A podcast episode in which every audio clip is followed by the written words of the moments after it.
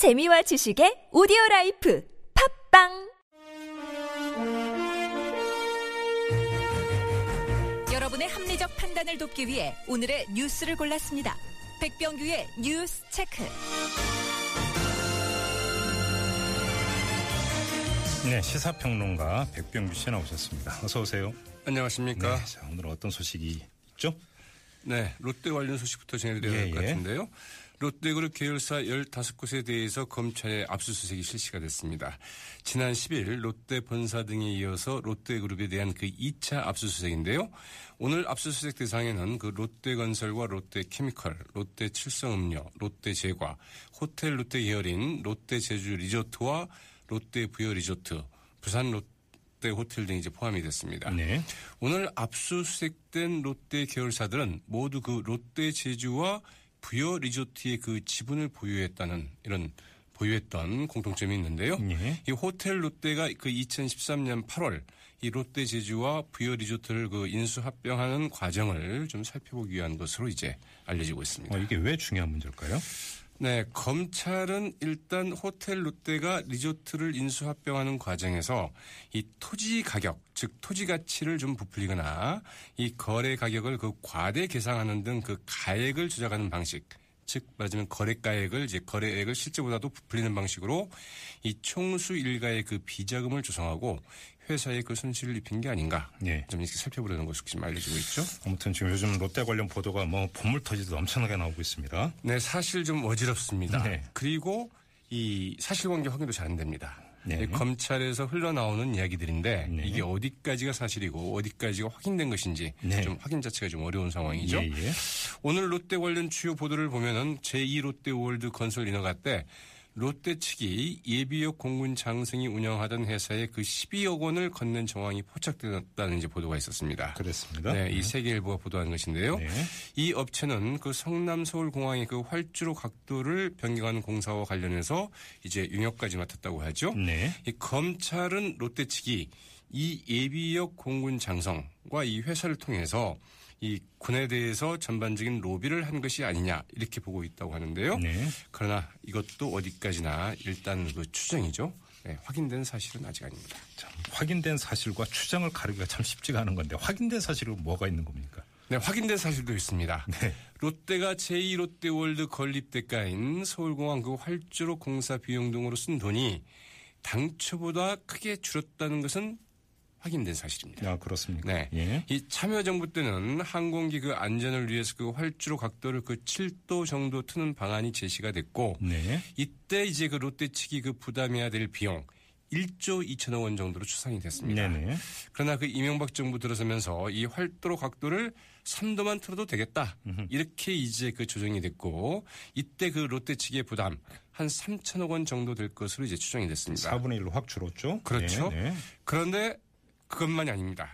이 롯데 측이 실제 이 활주로를 이제 그 3도 각도를 틀면서 부담한 것은 950억 원 규모에 불과했다고 합니다. 그 애초 계산보다 12분의 1이 된 거군요. 네, 특혜가 아니냐 이런 말이 나올 만하죠. 네. 검찰이 이제 이 부분 어떻게 좀 밝혀낼지 지켜봐야 될 것 같습니다. 알겠습니다. 자, 다음 소식으로 넘어가죠. 네, 더불어민주당 의원인 그 김영춘 국회 그 농수산위 위원장이 이 4.16 세월호 그 참사 특별조사위원회 그 조사 대상에서 박근혜 대통령의 그 네, 세월호 참사 당일 행적을 좀 제외하자고 제안을 했습니다. 네.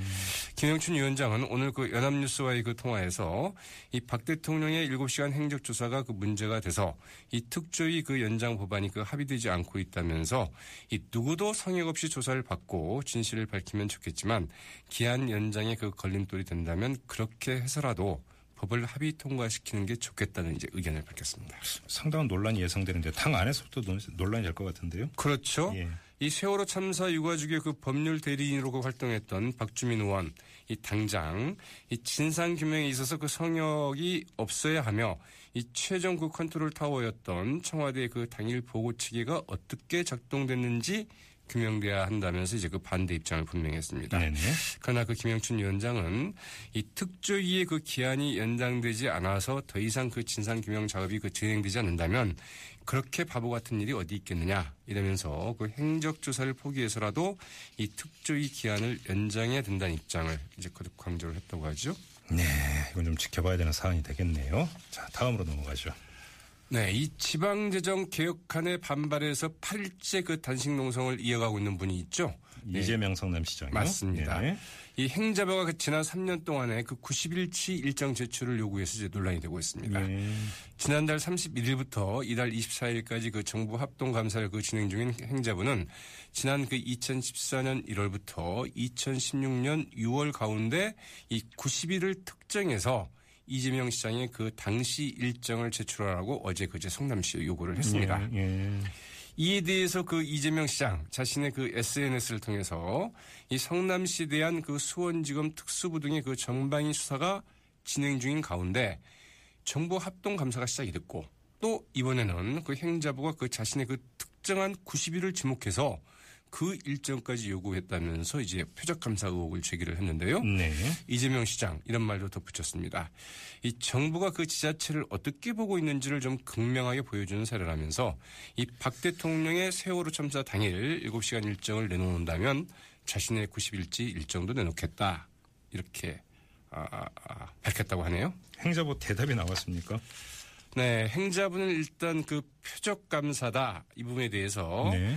어, 행자부 관계자 이 성남시에만 그 요구한 것은 아니라면서 그 포천시부터 제출을 요구했고 이 감사 대상 23개 그 시군에 그 순차적으로 보내고 있다면서 네. 이 특정한 90일 업무 추진비를 하루 그 3회 이상 또는 그 동일 시간대 그 2회 이상 지출한 날이고 내역을 확인하려는 차원이라고 이제 밝혔다고 하죠. 네.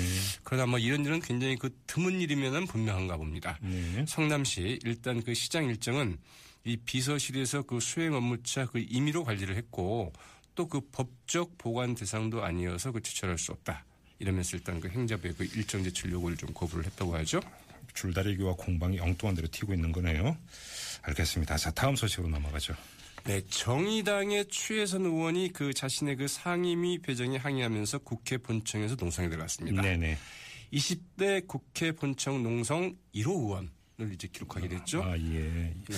지금 뭐 이유가 본인은 미방위를 신청을 했는데 외교통일위원회로 배정이 됐다면서요? 맞습니다. 예. 네, 그 전국 언론노동조합 SBS 본부 간사, 네. 언론개혁 시민연대 사무총장, 네. 방송통신위원회 그 정책자문위원, 예. 주로 이제 언론과 그 방송 쪽에 이제 경험을 갖고 있거든요. 그래서 당연히 이제 방송 쪽을 다루는 그 미방위를 신청을 했는데 네. 엉뚱하게 이제 그 네, 외통위로 이제 그 배정이 됐죠. 네네.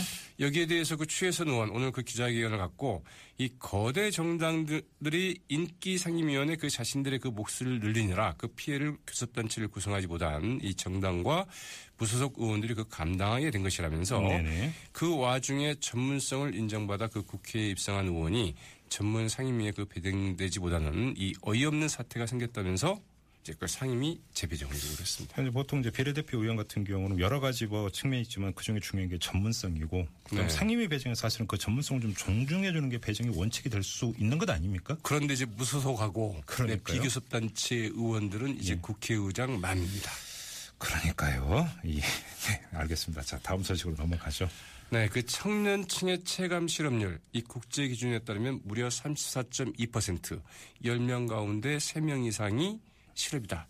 이런 보고서가 나왔습니다. 국제 기준에 따르면 맞습니다. 예, 예. 현대경제연구원이 오늘 그 발표한 그 청년 고용 보조 지표의 그 현황과 그 개선 방안에 따르면 지난해 8월 기준으로 그 청년층의 그 공식 실업률은 그 8.0%에 불과합니다. 네. 이 공식 실업자 수, 청년 실업자 수는 그 34만 5천 명에 이르는데요. 음.